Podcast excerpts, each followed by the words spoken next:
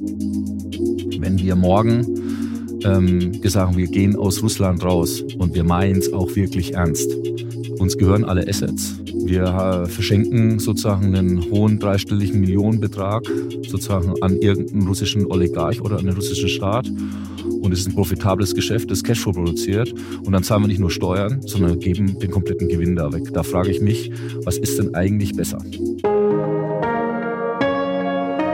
Chefgespräch, ein Podcast der Wirtschaftswoche mit Beat Balzli. Ja, herzlich willkommen bei einer weiteren Folge des Vivo Podcast Chefgespräch. Mein Name ist Beat Balzli und ich bin der Chefredakteur der Wirtschaftswoche. Es gibt deutsche Großkonzerne, die haben in ihrer Geschichte so viele Manager, Investoren, Machtkämpfe und Totalumbauten gesehen, dass sie am Ende kaum noch einer wiedererkennt oder sie gleich für immer von der Bildfläche verschwinden. Nur wenige schaffen es, sich nach den Irrungen und Wirrungen aufs Kerngeschäft zu konzentrieren und die letzten alten Expansionssünden zu verkaufen kaufen, womit wir bei meinem heutigen Gast wären. Er träumt von einer Karriere als Tischtennisstar, findet auch Kickboxen cool, zieht am liebsten große Fische aus dem Wasser, bräuchte dringend Schauspielunterricht, wirft gerne mit Tellern um sich, kann alles verkaufen, egal ob Schrauben oder Trauben, hält McKinsey für ein tolles Sprungbrett, ist kein Freund von Homeoffice und versteht die Krisenstimmung in den Medien nicht, weil die Restaurants doch voll seien. Steffen Gräubel ist seit 2021 CEO des Milliarden schweren Gastro-Großhändlers Metro und damit Chef von weltweit über 95.000 Mitarbeiterinnen und Mitarbeitern. Hallo Herr Gräubel, schön, dass Sie heute bei mir sind. Hallo. Tja, und das auch noch in echt und in Farbe hier im engen Studio. Angesichts dieser imposanten Kickboxer-Statur könnte natürlich die eine oder andere harte Frage ein körperliches Risiko für mich bedeuten. Ich renne dann einfach raus. Oder? Sie sind in Reichweite. Ich bin in Reichweite. Ich hab's befürchtet. Dieser Tisch ist einfach zu schmal. Herr Gräubel, bevor wir ins Geschäft mit den Gastronomen einsteigen und Sie mir am Ende dieses Podcasts Ihren größten Traum verraten, stelle ich gleich mal eine Fangfrage. Wie schätzen Sie denn Ihr schauspielerisches Talent, so Ihr schauspielerisches Talent auf einer Skala von 1 bis 10 ein? Mit 10 gut und 1 schlecht? 10 gut, genau. Wahrscheinlich 3. 3. Drei. Okay, das, also das ist schon mal viel Fähigkeit für Selbstkritik. Ich habe mir natürlich Ihren Instagram-Account mal genauer angeschaut. Da läuft ja regelmäßig die Gräubel-Show. Sie lassen kleine Hunde in Metro-Sneakern schlafen, halten Fische in die Kamera, werfen mit bruchfesten Tellern, präsentieren eine Grillausstellung als Man's Room. Wer ist der Regisseur? Machen Sie das oder eine Agentur? Dann mache ich selber. Machen Sie echt selber? Alles. Und das kommt Ihnen dann beim Frühstück so in den Sinn, heute gehe ich mir mal einen Fisch schnappen in der Fischabteilung? Ja, genau. Ja? Also ist tatsächlich so. Ich lasse mich da inspirieren. Ich bin ja viel unterwegs, viel in den Märkten, viel in den Abteilungen. Wir sind mit Lebensmitteln konfrontiert jeden Tag, wir sind mit Gastronomie konfrontiert, emotionale Sachen. Schönes Medium, um quasi in der Bildsprache das auch ein bisschen auszudrücken und ich lasse mich da inspirieren. Ich habe da keinen Redaktionsplan. Und die Mitarbeiterinnen und Mitarbeiter werden dann zwangsverpflichtet? Die werden äh, gefragt und die sagen dann ja. Kann man sich auch weigern? man kann sich auch weigern. Man, aber kommt nicht vor? Und manche sagen halt, möchte ich nicht, ja. So, aber völlig in Ordnung, ja, natürlich. Okay, okay. Manchmal geht doch sicher etwas total schief, oder? Was war bislang Ihre größte Panne bei diesen Videos? Geben Sie es zu, Sie haben mal den glitschigen Riesenfisch fallen lassen? Nein, das habe ich nicht. Nicht? Das ja. nicht ich bin ja ein alter Angler, ich weiß, wie man einen Fisch hält. Okay, der kann nicht fallen. Und von daher ist da noch keiner runtergefallen. Nee, manche Sachen muss man halt dann einfach irgendwie, vor allem bei Sprechsachen, bar mal irgendwie machen. Und das ist das Einzige, was dann auch wirklich schief gehen kann. Was soll auch da schief gehen, ja. Was stimmt. Ich meine, ehrlich gesagt, wenn es schief geht, wäre es vielleicht auch noch lustiger. Ich meine, es wirkt ja dann authentisch, oder? Was mir aufgefallen ist, wenn ich mir Ihr Account angucke, Fische kommen sowieso überproportional häufig in Ihrem Leben vor. Sie sind ja sogar an einem Angler-Lifestyle-Label privat beteiligt, wenn ich das richtig recherchiert habe. Sind Sie familiär vorbelastet? War Ihr Vater Fischer oder woher kommt das? Nein, ich komme aus einer Familie von ausgesprochenen Fischhassern. Fischhassern? ja, also ich komme ja übers Angeln zu den Fischen sozusagen und fragen Sie mich nicht warum. Ich bin von frühester Kindheit angelbegeistert gewesen. Schon mit acht, neun, zehn wollte ich unbedingt zum Angeln. Es gibt niemanden in meiner Familie, der jemals geangelt hat. Ich komme aus äh, Franken, da isst man auch eher Fleisch und zwar reichlich. Es gab selten Fisch auf dem Speiseteller. Meine Mutter hat mich bedroht, bloß keine Fische mit nach Hause zu bringen. Aber ich bin trotzdem dem Angeln irgendwie treu geblieben. Ich, ich, ich kann es nicht erklären. Okay, und äh, da sind Sie mit Freunden fischen gegangen oder haben Sie das alleine gemacht? Oder? Ja, als, äh, also als Kind ist man dann halt im Angelverein, ne, so okay. auf dem Dorf und äh, dann ist man dann in so Jugendangelgruppen und da gibt es natürlich dann auch, wie, wie immer bei solchen Sachen im Vereinsleben, Zeltlager, äh, Vergleichsangeln, Reisen, und so bin ich halt in dieses Angelthema irgendwie reingekommen. Und, Angeln, das ja. klingt so nach einer Competition. Ja. Gibt es denn Fotos von Ihnen, so Steffen Gräubel mit dem längsten Hecht? Ja, ja, klar. Ah, die gibt's, okay. Ja, Haben Sie denn mal gewonnen? Ja, also diese Vergleichsangeln, das gibt's ja jetzt heutzutage gar nicht mehr. Ja, das war früher noch so üblich, aber mittlerweile gibt's das jetzt nicht. Oder nicht so viel mehr in Deutschland. Hier und da gibt's es in Europa. Ich kann jetzt aus Zeitgründen auch nicht mehr an solchen Sachen mitmachen. Früher habe ich das aber ganz gern gemacht, ja. Okay, okay. Und da haben Sie sich gedacht, wer sich oft mit großen Fischen umgibt, wird dann selber mal einer, oder? Naja. Na, so weit haben sie nicht gedacht. Nee, Weil ich, ich, ich, ich habe ja, ich muss sagen, ich habe ja ein Kindheitstrauma vom Fischen. Als mir mein Vater gezeigt hat, wie man die Forelle von der Angel nimmt und dann tötet, war der Appetit auf Fische, die Augen haben und mich dauernd ansehen, für immer weg. Ich bin dann auf Fischstäbchen umgestiegen, die gucken eigentlich an. Apropos Trauma, wie muss ich mir Sie als Chef vorstellen? Haut der handfeste Kickboxer gerne mal auf den Tisch oder wie würden Sie sich charakterisieren? Nein, würde ich nicht sagen, überhaupt nicht. Ja. Also ich wirke, ich ist mir schon klar, wie ich wirke. Ja, wenn ja ich so also imposant. Also ich habe einen totalen Minderwertigkeitskomplex. Ich werde an diesem Wochenende, glaube ich, fünf Stunden ins Fitness gehen. Aber ich bin in Wahrheit eigentlich irgendwie ein, äh, also glaube ich schon mindestens ein netter Kerl. Ich bin äh, ähm, geradlinig. Ich äh, sag, was ich denke. Wenn ich jemand sage, das war gut, dann war das gut. Wenn ich jemand sage, ähm, das war schlecht, das musst du nochmal anders machen, dann sage ich das so. Aber ich sage das immer sehr freundlich und konstruktiv. Also ich glaube schon, dass ich ein sehr berechenbarer, geradliniger und auch kümmernder Chef bin um meine Leute. Und ähm, ja, ich glaube, das ist so. Mhm. Aber wenn alle im Homeoffice bleiben wollen, wären sie schon ungemütlich, oder? Da halten sie es ja mit Elon Musk, habe ich Also, das ist jetzt ein bisschen übertrieben ein dargestellt bisschen. und ich halte es auch nicht mit Elon Musk. Das okay. finde ich ehrlicherweise wirklich übertrieben. Ähm, mein Punkt ist einfach, jetzt, wenn ich mal über die Metro kurz reden kann, wir sind natürlich in der Transformation, Sie haben es in Ihrer Anmoderation ja genannt. Ähm, wir müssen die Firma auf die Zukunft ausrichten. Wir sind in einem Geschäft, da geht es um Menschen, um Zusammenarbeiten. Wir sind, haben selber fast 100.000 Leute, wir haben Millionen von Kunden. Es ist eine persönliche Interaktion. Die Menschlichkeit ist bei uns einfach extrem relevant. Und wir müssen einfach auch als Gruppe so ein bisschen zusammenhalten und zusammenkommen. Und wir haben auch viele neue Leute. Und dann ist es einfach für mich extrem wichtig, so ein bisschen auch die Firma zu spüren und zu sehen, dass die Leute zusammenkommen. Die Qualität von Interaktion ist halt einfach nochmal besser, wenn sie physisch stattfindet. Und mein Punkt ist einfach, ich würde halt gern, dass die Mitarbeiterinnen und Mitarbeiter das, die Wesen, also die meiste Zeit ihrer Woche im, im Office. Was heißt das Campus. bei Ihnen konkret? Ja, mehr als 50 Prozent. Mehr als 50 Prozent? Ja, im, im, Im Office. Also mein, meine Idealvorstellung, ganz ehrlich gesagt, ist, wenn man drei Tage, gern auch irgendwie vier oder wenn es auch sein muss, fünf irgendwie im Office zubringt. Und bei dem Rest habe ich natürlich eine unglaubliche Flexibilität, weil ich bin jetzt ja auch kein ewig Gestriger und sage, das ist irgendwie, alle müssen jetzt wieder zurück und mindestens 40 Stunden. Also da bin ich nicht bei Elon Musk. Gibt's da, Gibt's da, gibt's da Unmut in der Belegschaft so, dass man sagt, äh, also ich meine, ist ja ein Riesenthema heutzutage, auch beim Recruiting, wo die Leute gleich fragen, also ich kann aber schon fünf Tage zu Hause bleiben. Äh, gibt's, kriegen Sie da ein bisschen Kritik? Dass man sagt, das ist also, zu harte Man Kurs. wird natürlich den einen oder anderen damit verlieren, ganz ehrlich gesagt, der halt gesagt hat, ich muss jetzt irgendwie fünf Tage ähm, zu Hause bleiben. Natürlich, automatisch. Aber ich glaube, insgesamt, wenn ich mir jetzt so anschaue, wie die Kantine ausschaut, wenn ich mir anschaue, wie die Tiefgarage ausschaut, da die Leute haben schon auch wieder Lust und man muss ehrlicherweise das auch nicht befehlen, sondern man muss eigentlich die, den Appetit, den Bratenduft von so einem Office auch ein bisschen verbreiten, dass das wieder gut riecht. Und wir investieren jetzt viel am Campus. Wir haben gerade die Kantine saniert. Wir haben jetzt ein Fitnesscenter wieder revitalisiert, dass wir da irgendwie einen Dornröschenschlaf hatten. Ähm, man muss einfach das Ganze auch attraktiv machen. Dann kommen die Leute auch gerne. Und ganz ehrlich, wenn sie dann wieder gerne kommen, dann merken sie, dass dann dann doch wieder was irgendwie dran ist, wenn Leute einfach zusammen sind, wenn Leute miteinander reden, wenn dieses Gespräch in der Küche im Aufzug, das ist schon irgendwie noch was wert. Und trotzdem und gleichzeitig kann man halt dann jetzt auch nicht sagen, alle müssen jetzt da wieder hin und von früh bis abends irgendwie ins Office und so. Ich glaube, die Zeiten sind vorbei. Ich stelle mir jetzt halt gerade so. diesen Bratenduft vor, der durch alle Büros wabert. Aber ich habe Sie schon richtig verstanden. Ich meine, da wär, damit wären Sie auch nicht alleine. Äh, Homeoffice hat schon ein bisschen was Loyalitätszersetzen. Das klingt jetzt ein bisschen hart, aber wenn zu viele Leute zu oft im Homeoffice ist, dann leidet schon ein bisschen die Identifizierung oder Identifikation mit der Firma. Oder? Das sehe ich genauso. Also ich glaube, die Identität und die Identifikation, das sind Dinge, die dann wahrscheinlich auf die lange Frist leiden. Ich glaube, man kann immer eine gewisse Periode über Homeoffice, auch über 100% Homeoffice hat die Metro ja auch gemacht, ohne Probleme sozusagen ähm, durchstehen.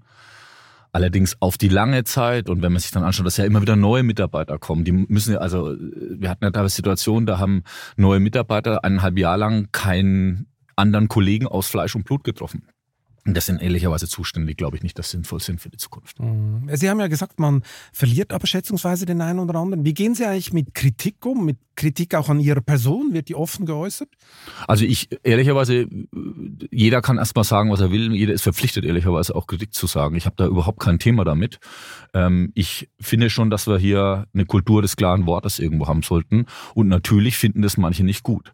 Das Einzige, was ich da machen kann, ich kann das versuchen zu erklären mhm. und ich kann überkommunizieren, was ehrlicherweise wichtig ist. Es ist ja nicht nur Homeoffice. Wir haben ja in unserer Transformation natürlich sieben und 20 andere Facetten zu beleuchten. Und für viele Mitarbeiter, die jetzt die letzten Jahre bei der Metro waren, werden sich auch Dinge ändern. Und ich glaube, hier suche ich halt eine unglaubliche. Ich war zum Beispiel gestern Abend erst ähm, in so einer Art Kamingespräch mit 25, 30 äh, sozusagen ähm, normalen Mitarbeitern von Metro Deutschland zusammen und wir haben über die Strategie gesprochen, wir haben auch über das Homeoffice geredet und natürlich kommen da diese Fragen und denen muss man sich halt stellen. Ja, und mit traut man, sich da wirklich jemand natürlich. Ihnen schonungslos zu sagen, welche Kritik, was kommt da zum Beispiel? Welche Kritik wird da klar geäußert an ihn? Also sowas wie zum Beispiel, jetzt kommst du, also ich duze jeden bei uns in mhm. der Firma und ich möchte auch, dass die Mitarbeiter mich duzen. Ähm, jetzt kommst du und erzählst uns nochmal eine Geschichte. Und wir haben schon zehnmal irgendwie gehört, dass jetzt genau der richtige Moment ist und jetzt ist die letzte Chance, diese Firma jetzt nach vorne zu bringen und wir machen das jetzt so und so. Und viele sagen halt, schau mal, wir sind seit 20 Jahren hier, das haben wir jetzt schon zehnmal gehört. Warum sollte man dir jetzt ausgerechnet Das ist jetzt glauben? die hundertste PowerPoint, die wir gesehen gesehen haben? Ich habe keine Folien dabei. Keine. okay. Konversation statt Präsentation. Okay. Und jetzt glaubt man es Ihnen, meinen Sie? Das wenn, also natürlich wird es niemand sofort glauben. Ähm, so ein Change-Prozess, neudeutsch formuliert, ist natürlich eine Sache, die wird sich über Jahre hinwegziehen. Und ähm, was halt extrem wichtig ist, ist meiner Ansicht nach Überkommunikation und klare Kommunikation und auch einfach genau diese Kritik aufzunehmen, zu widerspiegeln und darüber zu reden und gleichzeitig auch ein extrem konsistentes Handeln zu machen. Weil am Ende vom Tag funktioniert es dann nur, wenn sie das natürlich genauso eins zu eins Leben darstellen, was sie dann auch wünschen, wie sich Mitarbeiter verhalten und wie sich die Firma dann letztendlich auch wandeln muss. Ne? Und Sie sind jetzt Opfer von 20 Jahren lang Managersprech und irgendwelchen komischen Strategien. Nö, bin ich gar kein Opfer, das ist halt jetzt irgendwie so, wie es ist. Ne? Und mhm. ähm, ich kann ja die Mitarbeiter verstehen, die haben halt einfach halt schon viel gesehen und gehört. Sie haben es ja auch, wie gesagt, am Anfang gesagt, ne, dass es dann halt einfach schon viel Historie und die ist auch durchaus bewegt bei der Metro gegeben hat. Und natürlich äh, sagen wir jetzt, jetzt geht's wieder in, in, in eine neue Richtung und das ist die Perspektive und wir wollen jetzt das alle mitziehen und wir machen jetzt das und das und das und das. Und klar, also dieses Vertrauen, das muss man sich auch ein bisschen erarbeiten Richtung der Mitarbeiter. Und ich meine, in, in meiner einfachen Welt kann ich da eigentlich nur sagen, ich erkläre es, wie es ist. Ich setze mich auseinander und ich halte es dann aber auch durch und ich tue das, was, man, was ich sage. Meine Say-Do-Ratio sollte halt 100% sein. Gut, da werden wir nochmal nachfragen mhm. in ein paar Jahren. Ich meine, Sie, Sie kriegen ja nicht nur Kritik für die Transformation oder für, für Mitarbeiter, die vielleicht auch ein bisschen transformationsmüde sind, weil es das nächste Projekt ist oder das x-te Transformationsprojekt bei Metro, sondern sie kriegen ja auch emotional sehr aufgeladene Kritik, vor allem von ihren ukrainischen Angestellten, die Metro für ihr großes Russland-Engagement hart kritisieren. Was antworten Sie denen eigentlich? Hm. Also zum Thema Kritik, das erste Teil Ihrer Frage. So viel Kritik bekomme ich gar nicht zu der Transformation. Ja. Also ich bekomme ehrlicherweise. Skepsis. Ja, also klar gibt es Skepsis, mhm. aber ich würde mal sagen, wenn ich jetzt von zehn Rückmeldungen, die ich bekomme, wo ich auch sage, ich nehme mal die Filter raus, die da automatisch immer da sind, würde schon sagen, dass sieben bis acht wirklich eher ermutigend sind und so sind, dass die Leute sagen, ja, guck mal, wir haben jetzt eine gemeinschaftliche Strategie, wir arbeiten jetzt als eine Metro zusammen. Ich weiß jetzt, wo es hingeht, in zehn Jahren, in fünf Jahren. Ich weiß, was wir machen, ich weiß, was wir weglassen. Ich weiß, dass das Änderung für mich bedeutet. Mag ich manchmal, mag ich manchmal auch nicht. Kann ja sein. Aber ich bin zumindest klar, wo diese Firma sich hinentwickeln wird. Und ich sehe auch mehr und mehr, dass Vorgesetzte, Mitarbeiter, Mittelmanagement, Landesgesellschaften, Servicegesellschaften sich immer mehr entlang sozusagen dieser Richtung verhalten. Und ähm, natürlich, also gibt es da einen, der sagt, glaube ich alles nicht. Gibt's Glaube ich nicht. Gibt's garantiert. Nehme ich das eher in der Minderheit wahr? Ja.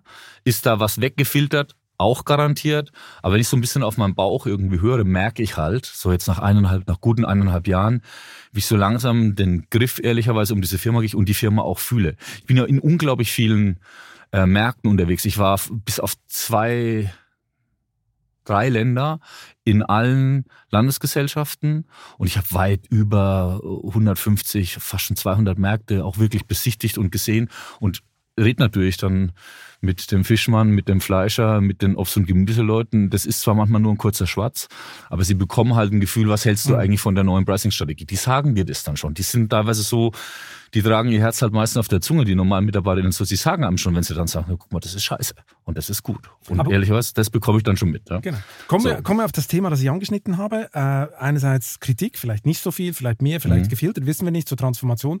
Aber nochmal zum Thema, jetzt ein ganz spezielles Thema, oder? Mhm. Ukraine.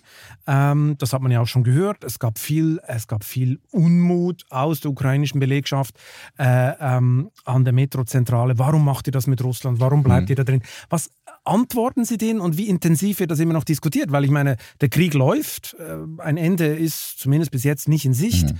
Was antworten Sie denen? Also das ganze Thema ist natürlich eine unglaublich komplexe Themenstellung. Klar, logisch. Ne? Und ähm, das hat sich so ein bisschen auch im Zeitablauf letztendlich geändert. Also grundsätzlich ist es natürlich ein grausamer Krieg, den wir als Metro und ich auch persönlich natürlich aufs Letzte sozusagen verurteilen. Das mal vorausgeschickt, ja. Ähm, die ähm, ähm, ukrainischen Kollegen, wir haben dreieinhalbtausend Leute. Wir haben ungefähr zwischen 20 und 22 unserer 26 Märkte kontinuierlich und auch jetzt noch unter Kriegsbedingungen offen. Und ich würde sagen, wir sind wahrscheinlich eine der letzten funktionierenden Versorgungsinfrastrukturen, was Großhandel, was Food-Großhandel anbetrifft, diesem Land wirklich noch irgendwie einigermaßen performant funktioniert. Was heißt Belieferung unter Kriegsbedingungen? Muss ich mir da ab und zu vorstellen, dass einfach gewisse Sachen nicht ankommen? Schlicht nee, also Sie, was Sie sehen, ist natürlich also ganz banal. Es gibt einen Luftalarm und der Store wird evakuiert. Es gibt eine Veranstaltung mit Kunden und die Sirenen läuten, dann müssen alle sozusagen für eine gewisse Zeit dann in die Luftschutzkeller und danach geht es dann eben wieder weiter. Sie haben gewisse Dinge, ähm, wie zum Beispiel maximale Anzahl von Leuten in Stores zu berücksichtigen, all diese Dinge, das meine ich mit Kriegsbedingungen. Und dann gleichzeitig gibt es natürlich Versorgungsthematiken, ähm, viele Preise, zum Beispiel für Transport innerhalb der Ukraine haben sich verdrei, vervierfacht, Lieferanten gehen auf Vorkasse, all diese Dinge sind dann sozusagen Folgerscheinungen.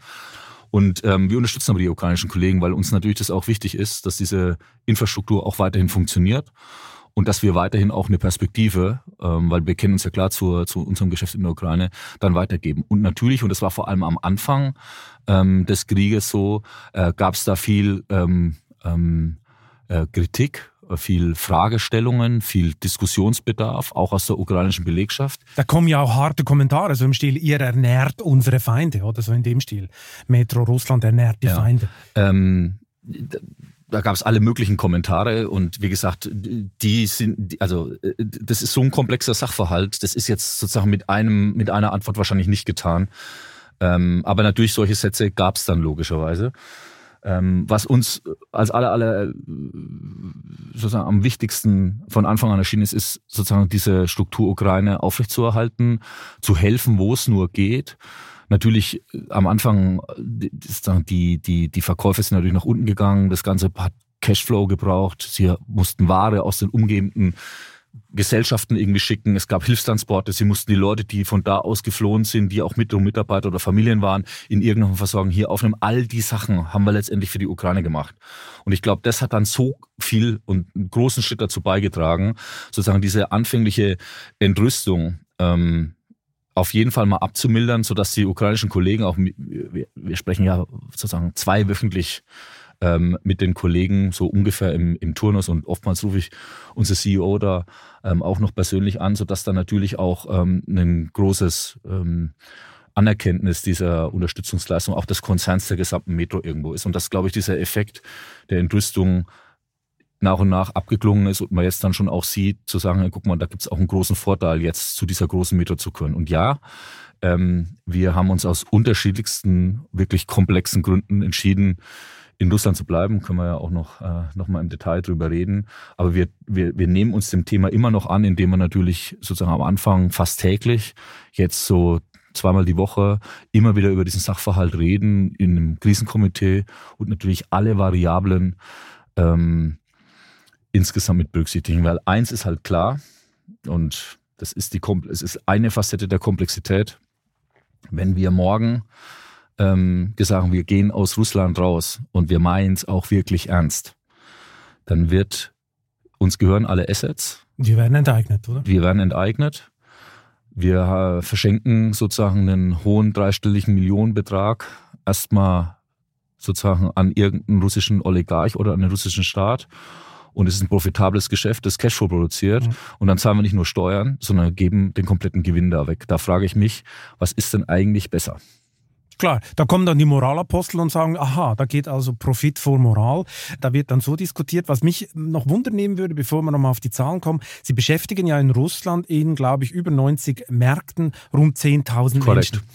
Das heißt, Sie sind ja jetzt in dieser sehr, sehr unangenehmen Situation, seit die Teilmobilmachung läuft, dass Sie als Arbeitgeber, wie soll man sagen, mithelfen, kooperieren müssen, wenn die jungen Männer eingezogen werden und an die Front geschickt werden. Wie gehen Sie denn als Arbeitgeber damit um? Es gibt ja gewisse Arbeitgeber, die warnen dann ihre Leute und dann flüchten die hinten aus der Hintertüre raus.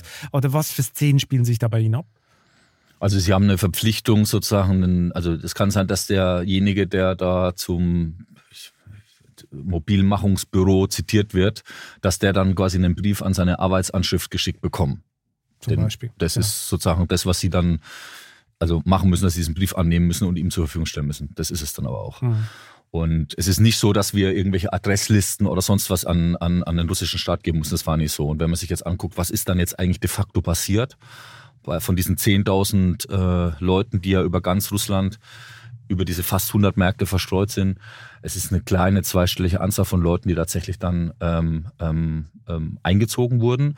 Unter anderem Leute, die über 50 Jahre alt sind, sodass unsere Hypothese ist, dass die eher für Versorgungs- oder andere Thematiken eingesetzt werden, als denn de facto wirklich für den Kriegseinsatz. Mhm. Das ist unsere Interpretation. Aber es ist natürlich unklar und auch ein bisschen spekulativ. Moral oder Profit, ich meine, das ist so eine harte, so eine ethische Grundsatzfrage. Wird das Thema oder wird es noch diskutiert bei Ihnen Geschäftsleitung und gab es auch kontroverse Meinungen? Da gab es eigentlich Leute, die sagten bei Metro, hey komm, wir müssen raus aus Russland, das können wir uns nicht leisten? Oder gab es andere Leute, die sagen, wir bleiben drin? Gab es da eine kontroverse Diskussion oder war es ein Einheitsentscheid oder war man sich also, einer Meinung? Selbstverständlich gucken Sie sich da alle Möglichkeiten und logischerweise der Kontroversität der möglichen an. Hm. Und sie gucken sich natürlich einmal in den Krisenkomitees alle möglichen Szenarien, alle möglichen Meinungsbilder, alle möglichen ähm, Auswirkungen in was wäre wenn Fällen logischerweise an. Und das ist ja nie so, dass das bei sowas, wenn diese Entscheidungen so viele Variablen am Ende vom Tag zugrunde legen, dass sie sagen, das ist glasklar jetzt eine Entscheidung, die ist 100 Prozent einstimmig, ganz klar.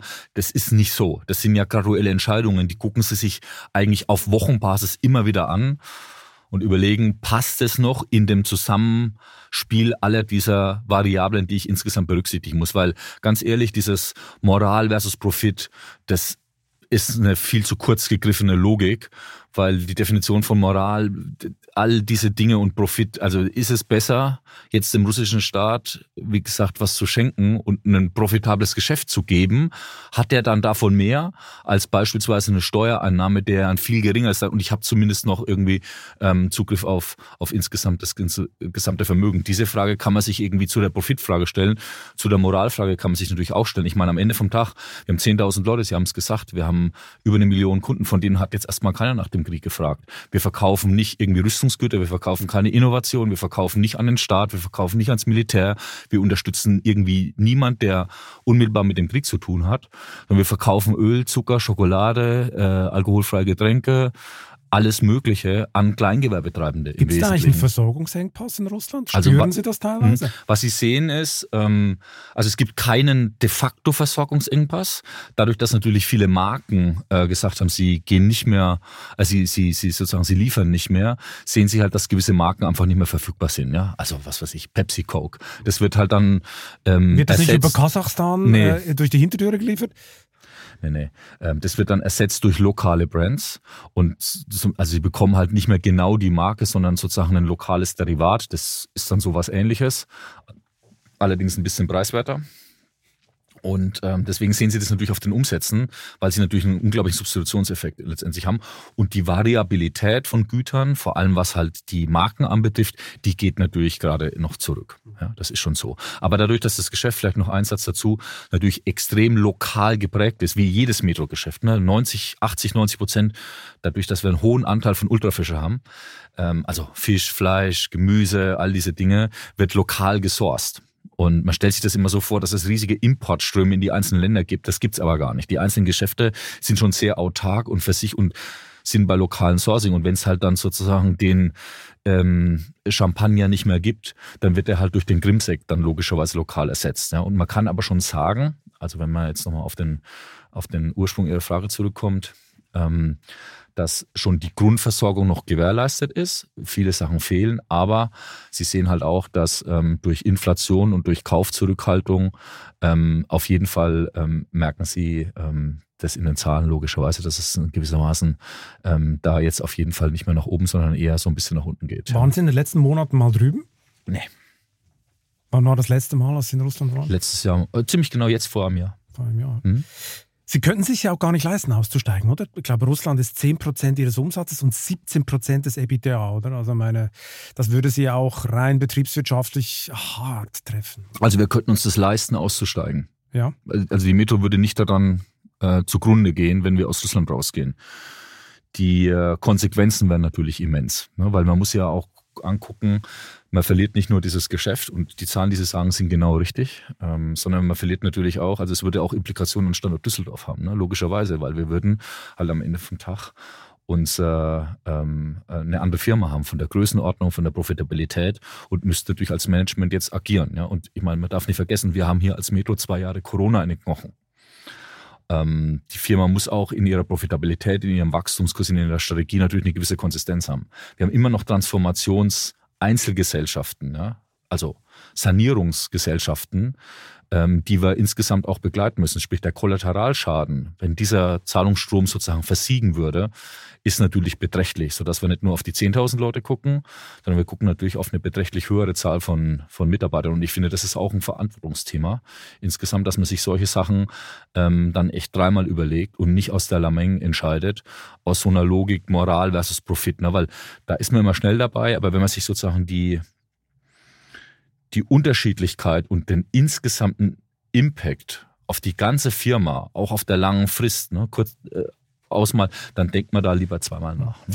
Transformation ist ein gutes Stichwort, da haben wir jetzt schon ein paar Mal drüber gesprochen. Sie ziehen sich ja aus anderen Märkten zurück, das ist ja auch Teil der Transformation, oder? Sie sind aus Indien zurück, Sie sind aus China, Belgien, Japan, Myanmar. Sind das alte Expansionssünden oder wo man es dann halt einfach nicht geschafft hat? Oder ist das nur so Altlastenbereinigung? Ja, ich würde es nicht als Altlastenbereinigung oder Sünden irgendwie bezeichnen. Ähm, das hatte damals seine Richtigkeit. Jetzt im Augenblick fokussieren wir die Metro. Fokus ist, glaube ich, ein ganz großes Thema insgesamt in allem, was wir tun. Und ähm, fokussiert äh, und Fokus und Wachstum zusammen haben wir halt gelernt, dass dann in Ländern sehr gut funktioniert, wo wir sehr gut verstehen, wie die Mechaniken funktionieren. Ja? Und bei Sachen, und wir müssen natürlich gucken, bei begrenzten Mitteln, wo allokieren wir unser Kapital hin, wo investieren wir. Expansion, Wachstum ist teuer am Ende vom Tag und da ist halt logischerweise der Fokus die, das allergrößte Gebot und da, wo wir dann nachhaltig wie in China zum Beispiel glauben, nicht erfolgreich sein zu können, muss man halt irgendwann mal eine Entscheidung treffen, wo packe ich sozusagen meine Wette Warum hin. Warum glauben Sie da nicht erfolgreich? Weil Sie sagen, man muss die Mechaniken verstehen. Was verstehen Sie in China zum Beispiel nicht? Na gut, es ist weit ist weg. Ist zu fragmentiert? Na, oder? Es ist, es ist also erstens mal ähm, die, die Dynamiken des Geschäftes sind schon nochmal andere als die in Europa, genauso wie in Japan auch. Na, Japan ist der größte Horeca-Markt der Welt. Wir haben es nie geschafft, da einen Fuß auf den Boden zu bringen in Wahrheit. Und irgendwann muss man mal nach 20 Jahren sagen, wenn man noch keinen einzigen Euro verdient hat, zu sagen, das ist jetzt halt einfach mal nicht mehr in Ordnung, das noch weiterhin durchzuhalten. Wie haben Sie den Markt genannt? Der größte Hore Der größte Horeca-Markt, der größte Gastronomiemarkt aller der Welt. Okay, ist Japan. Ja, ist okay. Japan. Ja, okay. Das ist so. Und Aber da haben Sie es nicht geschafft, weil der Japaner, ich habe familiär ja einige Beziehungen zu Japan, der Japaner liebt ja sein Essen ja, ja, klar. und kauft dann jedes Gemüse am liebsten bei seinem Lieblingshändler. Da ist natürlich so ein Metro-Modell dann schwierig, oder? Ja, also wenn man sich dann überlegt, wo wir dann nach, ich glaube, über 20 Jahren waren, mit zehn Märkten, sehr lokal geprägt, dann kann man dem wahrscheinlich beipflichten. Und dann muss man sich halt auch tatsächlich überlegen, das ist ja schon mal ein bisschen weiter weg das von hier aus dann so zu steuern und mit einer massiven Investition bei einem, und Sie sagen es genau richtig, ne, in Japan, da malen sozusagen die Kauflogiken äh, von so einem Gastronom nochmal anders. Das, die Frische an, also Frische ist über alles. Sie müssen es ist eine extrem fragmentierte also Beschaffungskultur. beinahe im ja, Wasser gekauft, und fast Meer, noch oder? lebend und ja. alles, ja. Also und ganz ehrlich, wenn man dann halt einfach sieht, nach, nach so einer langen Zeit, äh, nie profitabel und noch subkritisch, was würde es denn bedürfen, da wirklich Erfolge zu haben? Und wer hat es denn schon mal hinbekommen? Dann sagen sie, okay, das mache ich mal lieber nicht, sondern ich überlege mal, wie ich jetzt zum Beispiel in Spanien erfolgreich werden kann, ja, wo wir dann nach 50 Jahren auch erst bei 4% Marktanteil sind. Und das ist wiederum der größte Gastronomiemarkt, absolut gesehen, in ganz Europa. Und Sie haben nur 4%. Ja. Also da haben Sie ja noch unfassbar viel Luft nach Sie oben in der Konsolidierung. Mir aus der oder? Seele. Genau diese ähm, Aussagen gebe ich immer weiter, weil dieses, dieser Gastronomiemarkt im Lebensmittelgroßhandel ist wahrscheinlich einer der großen, nicht konsolidierten Handelsmärkte, weil er genau an der Grenze zwischen B2C und dem großen B2B-Geschäft ähm, sich abspielt. Und von daher, das ist übrigens auch ganz ähnlich wie bei Würth. Ist genau die gleiche Athletik sozusagen in den Marktstrukturen. Sie haben kleine das Schrauben-Imperium, wo Sie früher gearbeitet genau, haben. Genau, das, ja. genau, das Schrauben-Imperium, wo ich früher gearbeitet habe, die nur 20% Schrauben verkaufen. genau. Aber genau da. Ähm, und das ist von der Marktstruktur sehr, sehr, sehr ähnlich und also hochfragmentiert, ganz kleinteilig und genauso an der an der Grenze. Und von daher ähm, sind die Marktanteile da wie auch bei Wirt verschwindend gering. Und was da passiert ist natürlich eine Marktkonzentrierung, so wie Sie richtig sagen. Und die können wir als größter eigentlich fast in jedem Markt, in dem wir sind, mittlerweile natürlich vorantreiben. Das, das heißt, Sie laufen mit dem großen Staubsauger durch Europa und kaufen für ganz viele kleine Händler oder, oder trocknen Sie die einfach aus? Also es gibt tatsächlich ganz viele kleine Händler und die sind dann halt so klein, dass sich das fast nicht rentiert, die zu kaufen. Weil die Managementkapazitäten sind dann mal endlich, oder? Genau. Wenn Sie zu viel einkaufen. Das ist zu viel, das ist zu kleinteilig. Also Sie sehen, es gibt kein europäisches Land, wo die Top 3 ähm, Spieler in diesem ganzen Großhandelsmarkt mehr als 30 Prozent Umsatz oder, oder Marktanteil letztendlich haben. Und sie haben ganz, ganz, ganz viele lokale Spezialisten, den Fischspezialisten, den regionalen und so weiter. Und jetzt guckt man natürlich auf eine Welt, die ist geprägt von Digitalisierung, die ist geprägt von Belieferung, die ist geprägt auch noch von Stores für den Schnellbedarf und die ist geprägt von einer multikanalen Logik. Und das können wir als Metro unglaublich gut abbilden. Und das kann halt auch nicht jeder Kleine. Und deswegen ist unsere Idee, organisch zu wachsen durch Investitionen und nur noch selektiv anorganisch, weil es einfach nicht anders geht. Wir würden das machen, aber es ist einfach schlecht möglich, weil es zu aufwendig und kleinteilig ist. Mhm, dazu kommen wir gleich. Sie haben ja dauernd mit Lebensmitteln zu tun in Ihrem Job. Können Sie eigentlich kochen? Ja. Ja? Richtig gut? Boah, auf Ihrer 1 bis 10 Skala würde ich mal sagen 7. 7? Ja. Ich dachte, Sie sind jetzt der typische Hardcore-Griller. Ich grille auch. Sie grillen auch? Klar. Okay, was machen Sie lieber?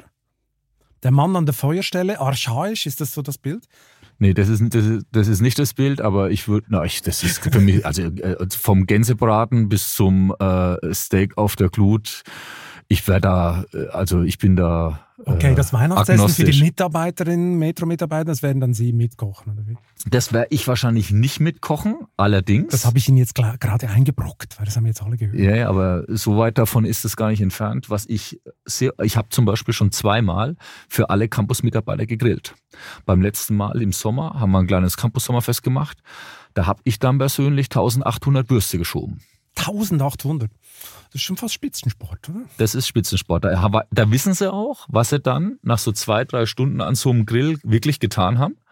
Und sie lernen ein bisschen Demut vor der Arbeit. Und das finde ich auch immer wieder gut. Deswegen, ich konfrontiere mich auch immer wieder mit den Arbeit unserer Kunden. Ich habe zum Beispiel auch im Restaurant hier in Düsseldorf mal als Bedienung gearbeitet, einen Tag lang. So richtig, ganz mhm. normal. Dann ist man fertig am Abend. Oder? Da ist man fertig und das ist auch ein harter Job, aber es ist auch was unglaublich Tolles. Also mir hat es unglaublich viel Spaß gemacht. Ich war sehr aufgeregt am Anfang, sogar ein bisschen aufgeregter als jetzt. Nein, schon mal. Spaß. Ja, hoffentlich, hoffentlich. Nee, aber da war ich, im Restaurant ist viel schwieriger als ein Podcast. Aber es ist verständlich, ja, also genau. Und also ich muss ganz ehrlich sagen, da hatte ich schon ein bisschen das Herz, äh, äh, ist mir da in die in die Hosentasche gerutscht, äh, wenn man dann sozusagen da hingeht und sagt, hallo, guten Abend und äh, darf ich denn Wasser bringen, sprudeln oder mit oder still. Und also das ist schon, da lernt man Demut für die Arbeit und ich finde, das ist ganz was Wichtiges, dass das die Mitarbeiter auch selber so aufnehmen und dass ich das auch als, äh, als Vorstandsvorsitzender dann eben entsprechend vormache und vorlebe. Und das mache ich immer wieder, ob es jetzt Grillen ist, ob es jetzt irgendwie im Service arbeiten ist, ob es in der Fischabteilung arbeiten. Ich habe auch mal einen Tag in der Fischabteilung gearbeitet. Das sind Dinge, da haben sie auch so viele Beobachtungspunkte, die sie dann mit in, ihren, in ihr Tagesgeschäft mit einnehmen könnten. Und das ist ein unglaublicher Reichtum. Und ich sehe, dass das immer mehr Schule macht. Und ähm, da freue ich mich natürlich drüber. Okay, ja, ich hätte die Bestellungen schon längst wieder vergessen auf dem Rückweg in die Küche, wenn ich kellnern müsste. Äh, ich muss mal zum Kochen können zurückkommen. Sie können kochen, sagen Sie. Können eigentlich Ihre Kunden auch noch kochen? Man hat das Gefühl, dass deutsche Wirte nur noch Convenience Food bei Ihnen kaufen. Ist, ist die Metro langsam so Deutschlands heimlicher Koch? Nein, das ist äh, weit weg davon. Weit, aber schon, der weg. Trend Na, ist schon. Ja, der Trend, aber der Trend ist äh, große Prozentsätze auf unglaublich klein, auf unglaublich kleiner Basis. Und wenn wir über Gastro-Convenience reden, ähm, da reden wir dann auch von einer gewürfelten Zwiebel. Okay. Und ich finde, das ist absolut erträglich, ne? weil am Ende vom Tag ist es natürlich so, dass einfache Arbeiten, die auch Zeit konsum, äh, sozusagen konsumierend sind, schon ein bisschen an uns outgesourced wird. Wir haben ein großes Thema. Aber nimmt das zu? Der Bereich nimmt ja, das zu? das nimmt zu. Das nimmt zu. Aber man darf sich das jetzt nicht so vorstellen, als ob da jetzt irgendwie so ein Fertigmenü irgendwie rot. Also wir beliefern keine Sterneköche. Und die Sterne sind sowieso erstunken und erlogen und nee, eigentlich ist alles, alles, alles bei Metro Nein, nein, das ist alles zu viel. Ja? Also das muss man jetzt alles abschichten. nein, nein. Sie müssen ähm, also der Trend geht schon in den Prozentsätzen so, dass solche Dinge wie zum Beispiel geschälte Zwiebeln, gewürfelte Zwiebeln, gewisse Fonds, Grundsachen, die normalerweise früher in der Küche noch gekocht worden sind, dass die natürlich nach und nach an, äh, an, die, an die Großhändler auch ausgelagert werden. Wir sind weit, weit, weit davon entfernt und ich glaube, das wird auch nicht passieren, zumindest in der normalen Gastronomie nicht, dass wir jetzt als Metro so einen kompletten Gänseteller mit Rotkohl und Klößen dann irgendwie eingefroren vorfabrizieren und das das kommt dann da irgendwie, das wird es vielleicht für manche Hotels in, in Nachtservice irgendwann mal geben und gibt es auch immer mehr, aber das ist einfach sowas von klein und unsere Kunden, die kochen schon alle noch selber. Und wenn sie dann halt einen filetierten Fisch statt einen ganzen kaufen oder eine geschnittene Spieler, machen sie das deswegen, weil halt einfach ähm, Personalmangel in der Küche vorherrscht. Mhm. Aber das Geschäft passt ja zu Ihrem Ziel, oder? Zum rundum Wohlfühlanbieter für die Gastronomen zu werden. Also so eine Art Riesenplattform, Belieferungsservice, Amazon für Wirte, oder? Metro Markets, so ein bisschen Amazon für Wirte, Software für Wirte, Finanzierungen für Wirte, dass der Wirt einfach nicht mehr loskommt von Metro, oder? Das muss ja Ihr Endziel sein, nehme ich an. Dafür wollen Sie jedes Jahr 400 Millionen investieren. Geht denn die Rechnung auf schon?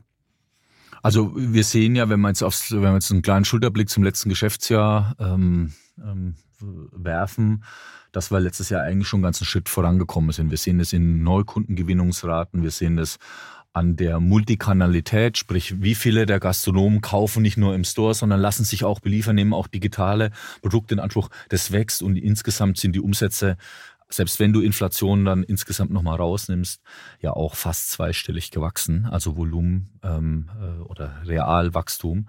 Und ich glaube, dass äh, und, und, und auch unsere Kundenfeedbacks, wir messen das mit NPS, Net Promoter Score, ist auch trotz der Inflation nochmal besser als. Sie sind ja Inflationsgewinner, Sie gelten so ein bisschen als Inflationsgewinner, oder? Ja, ähm, also es ist tatsächlich so, dass wir vor allem im letzten Jahr natürlich eine Verkaufspreisinflation hatten und noch nicht so sehr eine Kosteninflation. Das hat sich natürlich irgendwie bemerkbar gemacht insgesamt. Aber äh, also Inflationsgewinner sind wir, ähm, meine ehrlich, also vielleicht jetzt so ein bisschen in der Bilanz, aber wenn ich jetzt auf den Kunden schaue, dann ist mir dann schon, also die Kunden haben 30 Prozent ihrer Kosten sind am Ende vom Tag wir mit Food, ähm, das wir an die Restaurants dann eben ausliefern oder die das bei uns abholen. Und wenn das Ganze natürlich zu sehr irgendwo weiter galoppiert, dann will ich da auch gar nicht mehr der Gewinner sein, weil dann ist der Kunde irgendwann nicht mehr der Gewinner, weil die können halt nicht alles weitergeben an, an, an ihre Endkunden. Und von daher ist dieses Gewinnerwort, das fühlt sich so ein bisschen, äh, ich weiß auch nicht, also da, da fühle ich mich irgendwie überhaupt nicht wohl damit sondern für mich ist es eher schon so ein Punkt, dass ich sagen will, am Ende vom Tag will ich halt, dass die Kunden dann auch Gewinner sind. Mhm. Und das ist im Augenblick schon so, dass man sagen kann, hm, also viel mehr darf es jetzt aber auch nicht irgendwie werden, weil die Gastronomen kriegen diese ganzen Preisersteigerungen dann einfach nicht mehr an die Kunden weitergegeben. Und es gelingt jetzt gerade noch so, aber viel mehr darf es dann nicht sein. Also da bin ich lieber dann auch ein bisschen weniger Gewinner dann auch in Zukunft. Sie sagen, die Strategie geht auf, aber unterm Strich schreiben Sie ja noch Verluste, die Dividende fällt aus und an der Börse glaubt Ihnen ja längst nicht jeder Ihren Plan, oder? Die Aktie dümpelt bei 8 Euro, die war schon mal wo ganz anders. Ähm, Sie müssten jetzt endlich einen Frontkick lancieren, ne? um so in der Kickbox-Sprache zu bleiben. Naja, also den Frontkick, den lancieren wir ja auch mit unserer Wachstumsstrategie. Aber ich meine, wie gesagt, wir transformieren. Aber glauben tut sie offenbar noch keiner. Ja, Wenn gut, ich Ihren Aktienkurs angucke. Ja, also sagen wir so. Festgetackert bei 8 Euro.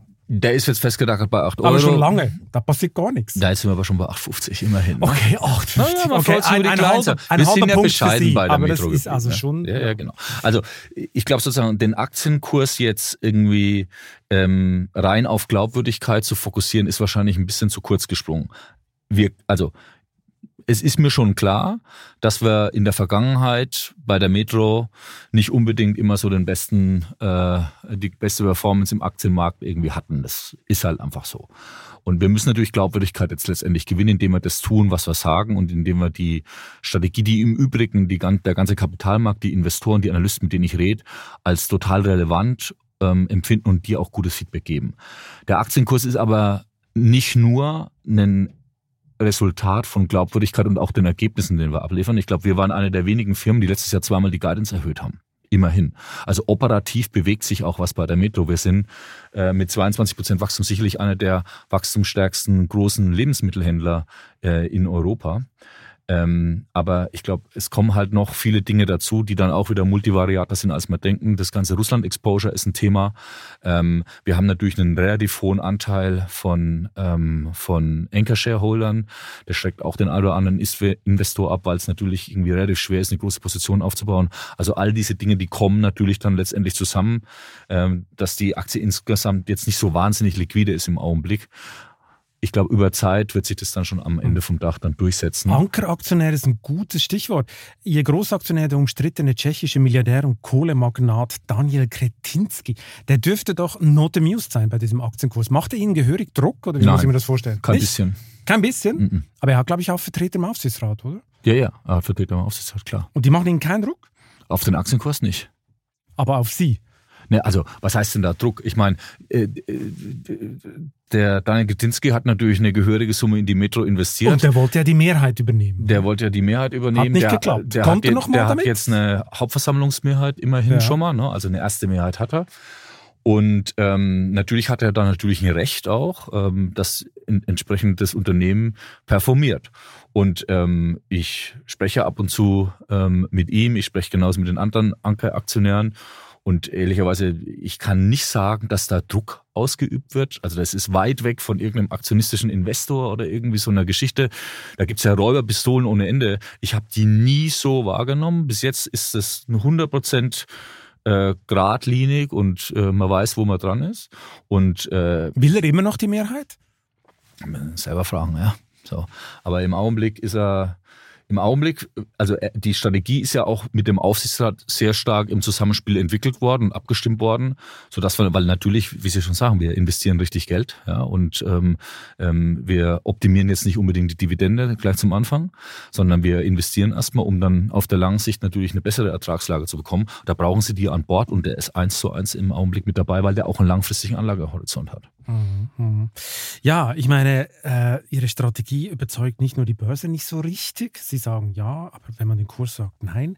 Die Ratingagentur Standard Poor's, die hat Ihnen vor kurzem ein wenig schmeichelhaftes BBB- verpasst. Was haben die noch nicht begriffen an ihrer Strategie? Oder, äh? Also kurz vorher haben sie den Aktien haben sie ja genau wegen der Strategie und wegen der Performance den Negative Outlook wieder auf einen positiven aber zurückformuliert. Jetzt ist negativ, genau, oder? das war halt wegen dem Russland Exposure. Okay, das ist der einzige Grund. Ja. Ich meine, Metro war mal ein stolzer DAX-Konzern, beherbergte Marken wie Galeria Kaufhof, Realmärkte, Saturn, Mediamarkt. Ich kann noch endlos weitermachen. Merkt man dieses Erbe beim Umbau gelegentlich noch? Jetzt ja. mal ab, merkt man noch? Ab und zu merkt man das schon. Also einerseits beim Personal natürlich, die sagt, oh Gott, jetzt kommt der schon wieder mit so, einem, mit so einer Strategie. Und wie merkt man es noch? Na, also Sie sehen schon noch, dass wir in manchen Dimensionen schon noch ein bisschen in den alten DAX-Zeiten schwelgen. Zu schwerfällig? Ja. Zu fett? Oder? Ja, zu fett würde ich jetzt überhaupt nicht sagen. Ne? Ich meine, die Firma ist jetzt schon auch wirklich schlank geworden. Ne? Und wir sind jetzt irgendwie gestreamlined im Portfolio. Wir sind sowohl geografisch als auch was die Vertriebsmarken anbetrifft das Headquarter ist, ist, ist eine Fraktion von dem, was das früher mal war.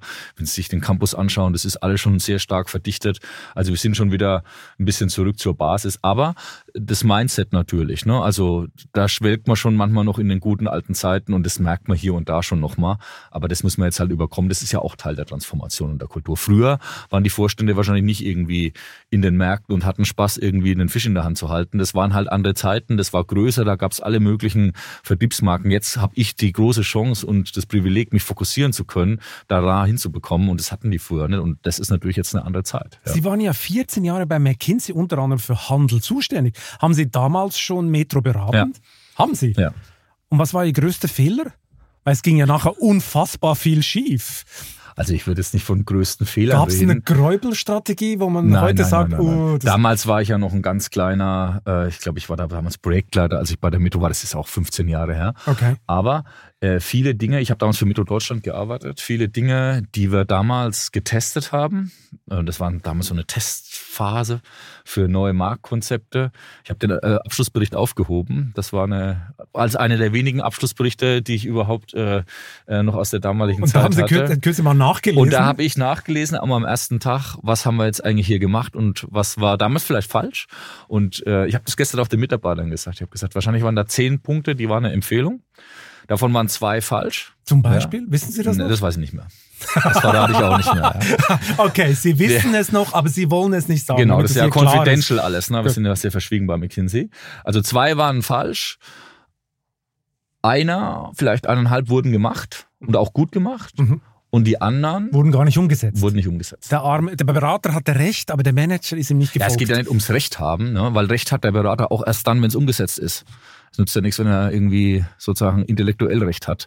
Die Berater sind ja oft darauf getrimmt, dass aber in vom Dach sich was bewegt im Konzern. Aber es ist kein Mangel von Erkenntnis. Die Themen sind auch immer noch relevant. Ja, jetzt mal am Beispiel Deutschland, das ist in vielen anderen Ländern ähnlich gelagert. Und die Metro hat schon eher einen Umsetzungs- und Exekutions- und Durchhalteproblem auch mal ein bisschen auf der langen Frist. Und ich glaube, das ist einfach auch wichtig, um auch nochmal den, den ähm, den Bogen zum Thema Aktienkurs zu spannen und zur Dividende. Wir müssen jetzt halt durch eine Transformation. Wir sind jetzt in der Investitionsphase. Wir richten jetzt den Konzern neu aus. Die, das Wachstum soll, das soll ein stark wachsendes Unternehmen werden. Das beste Wachstum den letzten zehn Jahren waren, glaube ich, zweieinhalb Prozent. Dieses Jahr 22 gemacht. Wir gucken nach vorne. Wir wollen weiterhin im Schnitt mit fünf, sieben Prozent, idealerweise noch mehr, nach vorne gerecht auf der langen Frist irgendwie letztendlich wachsen und dann einen ganz neuen Konzern auf einer, mit, einem, mit einem ganz klaren Fokus auf Großhandel letztendlich bauen. Und ich glaube, die Perspektive, die hat so jetzt noch nicht gegeben. Und viele Sachen, die wir jetzt sozusagen gemacht haben, sind nicht kompliziert. Es ist alles nicht kompliziert oder ein Erkenntnisproblem. Es kann intellektuelles, kann Analytikproblem.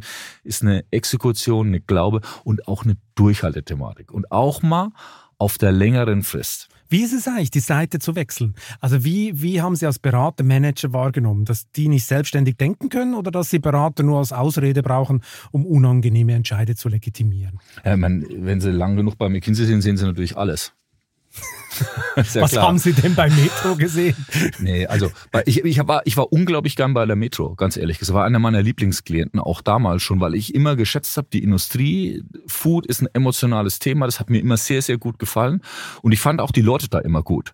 Natürlich, wie das halt so ist als Berater, irgendwann geht's dann da zu Ende und dann zieht man dann letztendlich weiter und verliert das Ganze auch dann wieder mal ein bisschen Augen. Aber die Metro ist mir damals unglaublich gut in Erinnerung ähm, letztendlich geblieben. Warum jetzt nicht das eins zu eins weitergetrieben worden, das hat vielleicht auch was ein bisschen immer mit dem Personalwechseln und mit all diesen ganzen Dingen zu tun.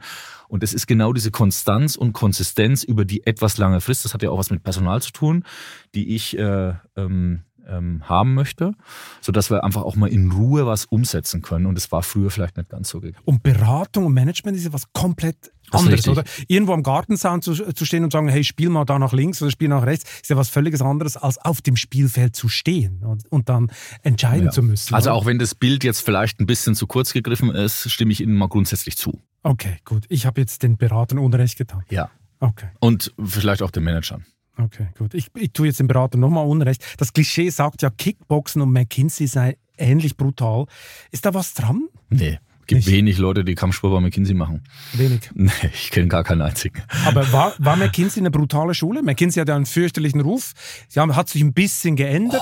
Oh, also wenn Sie sich so das äh, Employer-Ranking angucken und Sie suchen jemanden, der seit äh, Menschengedenken unter den Top 5 sind, da steht da McKinsey, ne? Ja, genau. Die Frage ist nur, warum man da äh, arbeiten will und was man, was man für einen Typ Mensch da braucht oder was für ein Mindset das herrscht, oder? Da, also ich glaube, da war man ja sehr ja. verrufen. Ja, ja. Inzwischen hat sich das natürlich auch geändert, schon klar. Also ich glaube, also da ist natürlich viel, ich sag mal, Beurteilung von außen und Vorurteil vielleicht hier und da mal da und auch ein bisschen Klischee und das tut ja manchmal auch mal ganz gut, dass so darüber, das macht das Ganze halt auch ein bisschen einfach. Ich muss sagen, für mich persönlich war McKinsey eine absolute Bereicherung. Und ich bin schon jetzt nicht, wahrscheinlich sagen das alle, aber nicht so der klassische McKinsey-Berater ja, von. Alle. Ja, das, sagen alle. Ich sag's aber auch. Okay. Ja. Und ähm, und ähm, also was ich jedenfalls bei McKinsey erlebt habe, ist, dass schon eine gewisse Diversität und Variabilität am Ende vom Tag möglich ist. Es ist weit weg von diesen glatt gezogenen und gewaschenen uniformistischen Beratern. Ich, da ist man echt weit weg davon. Das war damals schon so und ich, wahrscheinlich hat sich das noch total geändert. Ähm, was es aber ist, es ist tatsächlich eine gute und zeitweise auch wirklich harte Schule, um Methodenkompetenz zu lernen, um sich auf neue Sachen einzustellen, um auch mal hart zu sich selber zu sein und auch mal die Zähne zusammenzubeißen und zu sagen, morgen gilt's halt. Und das mache ich jetzt, dass das dann funktioniert. Und ich finde diese Art und Weise, die hat für mich immer gut funktioniert. Und so bin ich auch erzogen worden. Und von daher finde ich das zwar eine harte, aber auch eine sehr, sehr gute Schule, die mich auch immer noch in der jetzigen Welt mitbegleitet. Was muss ja der Zeitgeist zum Wahnsinn treiben, wo jetzt alle nur noch drei Tage arbeiten wollen und Vacation, ja, Die arbeiten ja mehr als drei Tage. So habe ich das jedenfalls gelernt. Man arbeitet ja im Homeoffice. Das stimmt. Genau. Ja, ist ja nicht nur rumhängen. Aber viele wollen ja weniger arbeiten, wenn sie mit McKinsey äh, Mindset gestellt wurden, oder? Da muss ihnen ja der heutige Zeitgeist muss ihnen ja äh, nicht entgegenkommen. Ne, also wo man jetzt arbeitet, also wie gesagt, die Flexibilität, das habe ich ja auch jetzt letztendlich gelernt, auch wenn ich selber nicht so ein Typ bin, weil ich halt einfach menschliche, physische Interaktion in allen Dimensionen irgendwie schätze. Ähm, akzeptiere ich das und man kommt damit ja auch klar in Wahrheit. Und natürlich hier und da hast du dann Herausforderungen, aber ich schätze mal, das ist doch in jeder Generation immer wieder so, dass man dann als fast 50-Jähriger auf die 20-Jährigen schaut und sagt, wo soll uns das denn alles noch einbringen? genau, das war doch bei unseren Eltern so. Und so ja, wie, das, wie soll, was soll, wie, wer soll denn unsere Rente bezahlen? Genau, so, das ne? Land geht unter. Ja, genau. Wie groß war eigentlich der Kulturschock, als sie 2014 von den Meckis, sage ich mal so schön, zum Künzelsauer Schraubenimperium, ich weiß, nur 20 Prozent, Würth wechselt. Ja. Das muss doch, äh, das ist doch wie Tag und Nacht, oder? Es ist in der Tat wie Tag und Nacht. Ich kannte das aber schon, weil wir, äh, weil ich als äh, äh als McKinsey-Partner auch bei Würth schon ähm, eine gewisse Zeit gearbeitet habe. Ich habe genau gewusst, auf was ich mich einlasse. Und Würth, ganz ehrlich, als ich damals hingekommen bin, an meinem ersten Projekt oder eigentlich im Pitch, man, man überlegt ja immer nach langer Zeit beim Berater, was kannst du denn eigentlich nochmal außerhalb der Beratung machen? Und irgendwie hat mich das bis jetzt, hat mich dann bis dato nie so richtig ein Klient angesprochen, zu sagen, ja, das ist jetzt genau der Punkt und auch der Moment, wo ich jetzt irgendwie wechselwillig wäre. Und bei Word bin ich so reingekommen und ich habe gedacht, so, das ist eine Firma, bei der kannst du dir vorstellen, mal zu arbeiten. Das habe ich so also gespürt. Und deswegen, und das war natürlich sehr, sehr anders alles, ne, weil ich meine, ich bin direkt gekommen und habe eine P&L bekommen. Und das ging natürlich nur, weil mich sowohl der Eigentümer als auch die Eigentümerfamilie als auch der damalige Vorstand dann durch meine McKinsey-Arbeit gekannt und geschätzt haben. Und die gesagt haben, du bist doch eigentlich gar kein Berater. Das haben die gesagt. Ne? Das habe nicht ich gesagt, das haben die okay. gesagt. Mach doch mal was Richtiges. Und dann haben die gesagt, hier, guck mal. Wir Schon haben wieder so ein böses ja, Klischee, ja, genau, oder? genau. Mach doch haben mal was die, Ich Richtiges. zitiere es ja nur. Ich zitiere es ja nur. Und die haben äh, mir dann Land gegeben bei dem sie schon alles versucht haben. Italien. Italien. Italien Ein war Ende hoffnungsloser bei- Fall. Warum eigentlich? Alle korrupt, fragmentiert. Wa- Warum waren das Problem? Tausend Gründe, pff, dauert jetzt, sprengt den Podcast, das alles auszuführen. Man hat lang versucht. Die Firma war eins der Superstar im Würth-Konzern und ist innerhalb von einer Dekade vom ersten Platz auf einen der letzten Plätze zurückgefallen. Und man hat viel probiert. Mit äh, Hilfe von Künstlersau, mit allen möglichen Versuch Strategien und so weiter und so fort. Da gibt es ganz, ganz viele Gründe. Ähm, es liegt überhaupt nicht an dem Land. Also das Land ist ein fantastisches Land. Es liegt überhaupt nicht an dem Land. Aber ähm, ich bin da halt als äh, dann Neu-Würtianer hingekommen und dann haben die halt, wahrscheinlich hat der, der Professor Würth sich gedacht, naja, ähm, jetzt geben wir ihm das. Da kann er jetzt auch nicht viel verkehrt machen. Das war die härteste Prüfung So, gerade. und das hat tatsächlich funktioniert. Ich meine, ich habe letzte Woche noch einen Brief vom Chef bekommen. Ich sage immer noch der Chef ja, vom Professor Wirth, der mir geschrieben hat nach eineinhalb Jahren. Ich möchte Ihnen nochmal mit Abstand dafür danken, was Sie für Italien gemacht haben. Wir hatten gerade Planungskonferenz und es ist eine fantastische Firma, die jetzt Rekordergebnisse schreibt, die tolle Umsätze macht, die Rekordgewinne schreibt und, ähm, und möchte da im Nachhinein nochmal Danke sagen. Das fand ich einen unglaublichen Moment, ehrlicherweise, als ich das Schreiben gelesen habe. Das, also für mich ist es absolut groß. Und äh, das hat dann tatsächlich geklappt, eben diesen sozusagen negativistischen, schlechten Konzern, wo auch keiner an irgendwas geglaubt hat, wirklich jetzt da in so eine, in so eine Zukunft zu führen, das hat dann tatsächlich geklappt. Und äh, dieses Gefühl ist gut. Was war denn Ihre, äh, Ihre Rezepte? Was war denn der Haupthebel, den Sie angesetzt haben? Sie haben auf 20% rausgeschmissen oder Nee. die Chefetage geräumt? Oder Also die ganzen Realitäten zuerst von mal rein mit Pizza ey, Nein, für nein, alle? nein, oder was ja, haben Sie Pizza gemacht? für alle in Südtirol, ne? Ja, Da genau. gewinnen sie richtig. Okay, da ist Südtirol schlecht, ja. Gut. Nee, ähm, genau diese ganzen, äh, sag ich mal, McKinsey-Logen, ne, 20% raus und das habe ich alles innerhalb von zwei okay. Wochen weggepackt. Okay. Und ich habe erstmal das Geschäft kennengelernt. Ich bin gereist. Ich bin durch Italien gereist. Ich habe hunderte und aberhunderte von Verkäufergesprächen, Kundengesprächen letztendlich geführt. Und da haben wir eine Strategie gebaut. Da haben wir eine multikanale Strategie gebaut, die ist nicht so anders als die von Metro, by the way. Ja, nämlich zu sagen, okay, wir wissen, wenn Kunden durch einen Verkäufer besucht werden, wenn die in Store kommen und wenn die digital kaufen, dann ist der Faktor des Umsatzes, des Mehrumsatzes exproportional, acht, neun, zehnfach höher, als wenn die nur in einem Kanal kaufen. Problem ist, 90 Prozent der Kunden kaufen aber in einem Kanal, also ist jetzt unsere Aufgabe, die Mannschaft zu motivieren, diese Kunden von einem auf mehrere Kanäle zu migrieren, und zwar im Direktvertrieb. Das war die Strategie. Das ist übrigens die der Metro auch. Und das hat am Ende vom Tag das Ganze bewirkt. Und diese Kanäle müssen sie natürlich aufbauen. Das ist dann Investition. Ja, bei Wirt war das, wir brauchen Stores. Also haben wir in Italien, glaube ich, die Store-Anzahl verdreifacht. Ja? Ein Anachronismus heutzutage. Und es geht gerade so weiter. Den E-Business auf, da wir haben ein Team aufgebaut, wir haben investiert, obwohl wir negativ waren. Der Professor Wirth hat uns da geholfen. Ne? Der hat dann gesagt, ja, okay, ähm, ich gebe dir das Geld. Und das hat dann so nach und nach irgendwie einen positiven Trend Mhm. und weniger Verlust ist dann auch Gewinn und man investiert dann in den Trend. Und das ging dann irgendwie weiter. Irgendwann hat sich das selbstverständlich. Die Mitarbeiter haben wieder dran geglaubt. Und am Ende vom Tag haben wir halt ähm, da 3000, 4000 Leute dazu gebracht, wirklich ähm, äh, auch wieder an den Erfolg zu glauben. Und das ist natürlich ein unglaublich tolles Gefühl, wenn sie dann sehen, dass die Firma auch im Nachhinein genauso weiterläuft. Und das hat mich schon sehr inspiriert, ganz ehrlich gesagt. Den Firmenpatron, Herrn Wirth, den haben Sie jetzt schon öfters erwähnt. Der hat ja ganz eigene Ansichten und zum Kundentermin geht's nur mit Krawatte. Der halbe Laden zittert vor ihm oder kriegt gerne mal einen Brief geschrieben. Wie konnten Sie es mit ihm?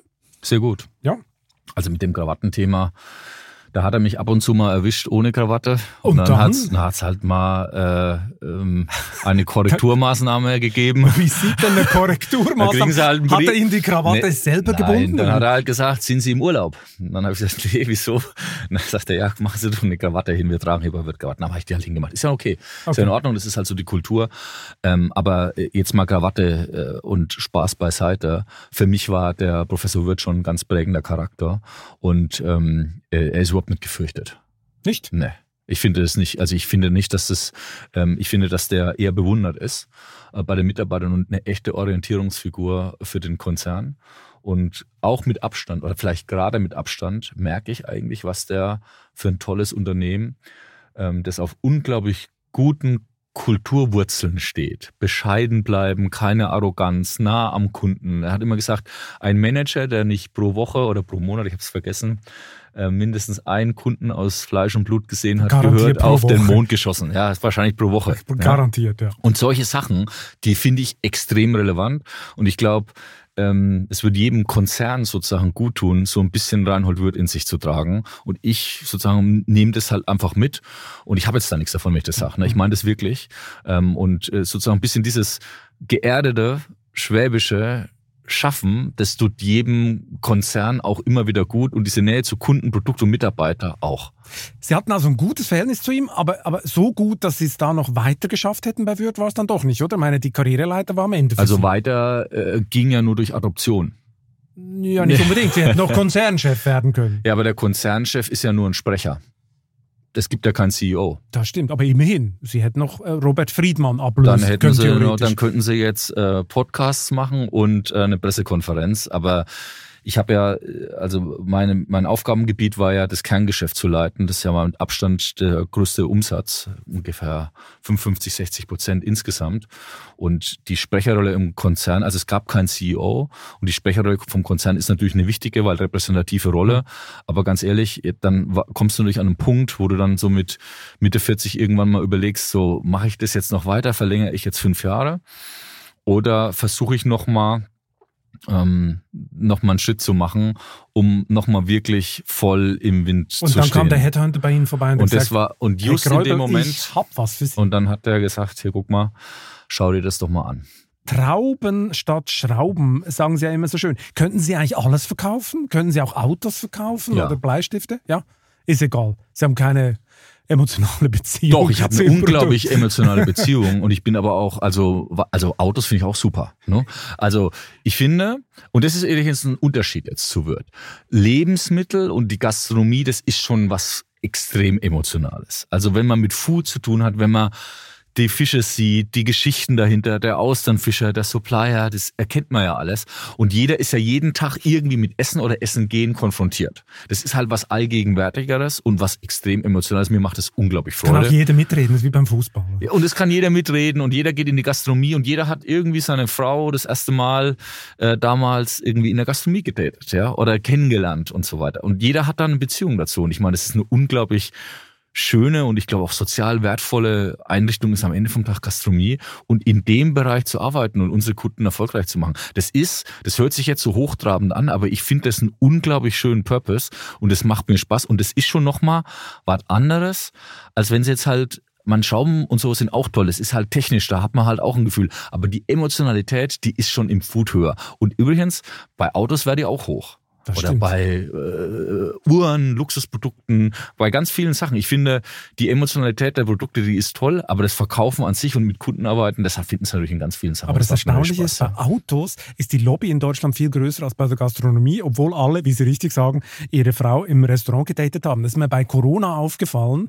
Äh, am Schluss mit den Wirten hat man es einfach gemacht, oder? Also, Dreimal so viele Leute arbeiten in der Gastronomie wie in der Automobilindustrie in Europa. Dreimal so viele Leute arbeiten in der Gastronomie wie in der aber Automobilindustrie. Sie haben keine Lobby. Oder Sie Das haben eine schlechte richtig. Lobby. Genau, weil die halt kleinteilig sind, weil die nicht organisiert sind, weil da kein Cheflobbyist irgendwo ein- und ausgeht, weil auch jeder irgendwie denkt, ja, das wird schon irgendwie weitergehen, ja.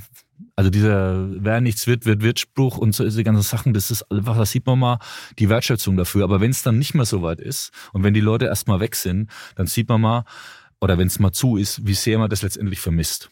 Und Sie sehen ja auch in dem Augenblick, wo das nur ein bisschen aufgegangen ist, mit welcher unglaublichen genau. wollten die Leute wieder raus, die wollten in Urlaub fahren. Und das sehen Sie jetzt auch ein bisschen und das haben Sie auch ganz am Anfang gesagt. Meine Hypothese ist, die Dinge, auf die in der Lockdown-Phase am meisten verzichten werden musste, was Gastronomie und Urlaub ist, sind die Sachen, die jetzt als letztes auf die Gespart Streichliste kommen. Ja. Obwohl die Leute in den Umfragen immer was anderes sagen. Die Leute haben übrigens bei Lehman 2008 auch gesagt, über 50 Prozent, wir sparen am Essen gehen. Danach hat sich einer mal die Mühe gemacht, danach zu fragen, was habt ihr denn wirklich gemacht? Und haben nur drei Prozent gesagt, sie haben am Essen gehen gespart. Sie sparen am Essen, aber vielleicht nicht am Essen gehen, oder? Weil die. Einzelhandelsumsätze, die sind massiv runter. Wie sehen Sie denn das jetzt? Sie haben ja gesagt, die Restaurants sind voll, Krisengejammer in den Medien können Sie gar nicht so verstehen. Äh, Ist denn jetzt der Champagnerumsatz im Hinblick auf Weihnachten schon massiv am Steigen oder so? Oder wie, wie geht es jetzt den deutschen Gastronomen aktuell? Also ich glaube, den deutschen Gastronomen geht's immer noch okay. Ja. Wenn man sich jetzt ähm, die drei Komplexitäten der Gastronomie im Augenblick anschaut, Personalmangel, Inflation, inklusive der Energieinflation und Gäste kommen nicht mehr. Also die drei Sachen sind ja das, was im Augenblick so ein Gastronom beschäftigt. Dann ist meiner Ansicht nach die Reihenfolge genau die, die, die also wenn man das nach Problemgrad sozusagen ordnen würde, ist im Augenblick immer noch das größte Thema der Fachkräftemangel. Das zweitgrößte Thema ist Inflation, vor allem auch Energie. Ja, und weil halt da die Lobby auch nicht so groß ist, dauert es halt dann auch immer der ewig, bis es da mal eine Aussage gibt zur Gaspreisbremse. Und wir würden uns natürlich wünschen, dass die noch vorgezogen werden würden. Also falls das jetzt jemand von der Politik hört, dann würde ich mich darüber sehr freuen und ganz, ganz viele Mitarbeiter der Gastronomie und Gastronomen auch in Deutschland, ähm, wenn wir dann eine zusätzliche Unterstützung finden können. Und das Dritte, was ist, ist, dass Kunden ausbleiben. Weil gehen Sie mal im Augenblick in ein Restaurant. Es ist noch okay. Klar, wenn mit Gastronomen sagen, ja, hier der eine oder andere Stammgast, der kommt jetzt nicht mehr zweimal die Woche, sondern nur noch einmal. Ähm, aber ich glaube, die äh, Reihenfolge der Problematiken ist Wie genau oft die gehen im Sie denn ins, ins Restaurant am Wochenende? Und beim Essen ist ja Kundenbesucher. Aha, okay. Ich gehe, So ein Im bisschen Schnitt- Mystery Shopping. ich gehe im Schnitt am Wochenende im Schnitt einmal ins Restaurant im Schnitt und unter der Woche zweimal im Schnitt. Und geben Sie sich zu erkennen? Nee, ich gehe jetzt nicht rein sage, guten Tag, ich bin der Ich Vorstandsvorsitzende der von Metro AG. Ich, Vielleicht werden Sie teilweise erkannt, oder nicht? Kann sein, aber Das jetzt da, da, ich glaube, da muss man sein Hütchen im, im Tal bauen. Also Das- so ist es jetzt auch nicht. Ja. Und ich kenne natürlich viele Gastronomen und die wissen dann, und ich gehe auch oft wieder zu den gleichen äh, und dann sagen die natürlich, ja, guten Tag und ich frage, wie geht's und, Und du rede ein darfst dich gerne mal schnell an den Grill stellen, weil du hast jetzt Erfahrung mit deinen 1800 Würsten. Ja, die habe ich. Ja. Grillen ist im Augenblick nicht so, aber im Service, also ich darf wieder zurückkommen äh, und im Service Dürfen tatsächlich wieder arbeiten? wieder arbeiten. Ja. Weil Das Sie- hat man mir zugesichert. Ja. Okay, weil sie das richtige Wasser gebracht haben. Richtiges und Wasser, richtigen richtigen Wein und nichts runtergeschmissen. Ja. Okay, das war ja nicht schlechte Performance. Herr Gräubel, hier kommt die ultimativ letzte Frage. Welchen privaten Traum wollen Sie unbedingt noch verwirklichen? Privaten. Mhm. Also muss auf jeden Fall was mit Angeln zu tun haben. Echt? Ja. Ich dachte jetzt, Sie wollen endlich reiten lernen, damit Sie mit Ihrer Frau Ah, und ja, Ihrer ja. Tochter mithalten können. Ja, ja, das, die sind große Pferdenärrinnen. Okay, Aber- aber, ist nichts für Sie. Also ich fahre den Pferdehänger rückwärts. Aha, das kann okay. ich gut. Aha. Und ich kümmere mich ein bisschen und bin da so dabei. Aber Sie reiten nicht mit? Nein, ich Haben war Sie es nie probiert? ich Oder gab es ein Desaster? Mit irgend, ich habe, glaube ich, irgendwann mal eine Wette verloren, dann musste ich mich einmal auf so ein Pferd draufsetzen. Und Und, es war nichts? das war nix. Also lieber Fische als Pferde. Herr Gräubel, vielen Dank für das Gespräch. Ich danke Ihnen. Und wer jetzt noch wissen will, ob er sein Geld wieder an der Börse investieren soll, muss sich die neue Wirtschaftswoche auf vivo.de oder am Kiosk besorgen. Besonders günstig gibt es sie unter vivo.de-chef-abo. Ich wünsche Ihnen viel Spaß beim Lesen und eine gute Zeit bis zum nächsten Chefgespräch. Kritik, Lob und Anregungen schicken Sie bitte wie immer an balzli.vivo.de. Für eine positive Bewertung dieses Podcasts bin ich Ihnen ewig dankbar. Bleiben Sie gesund. gesund. Musik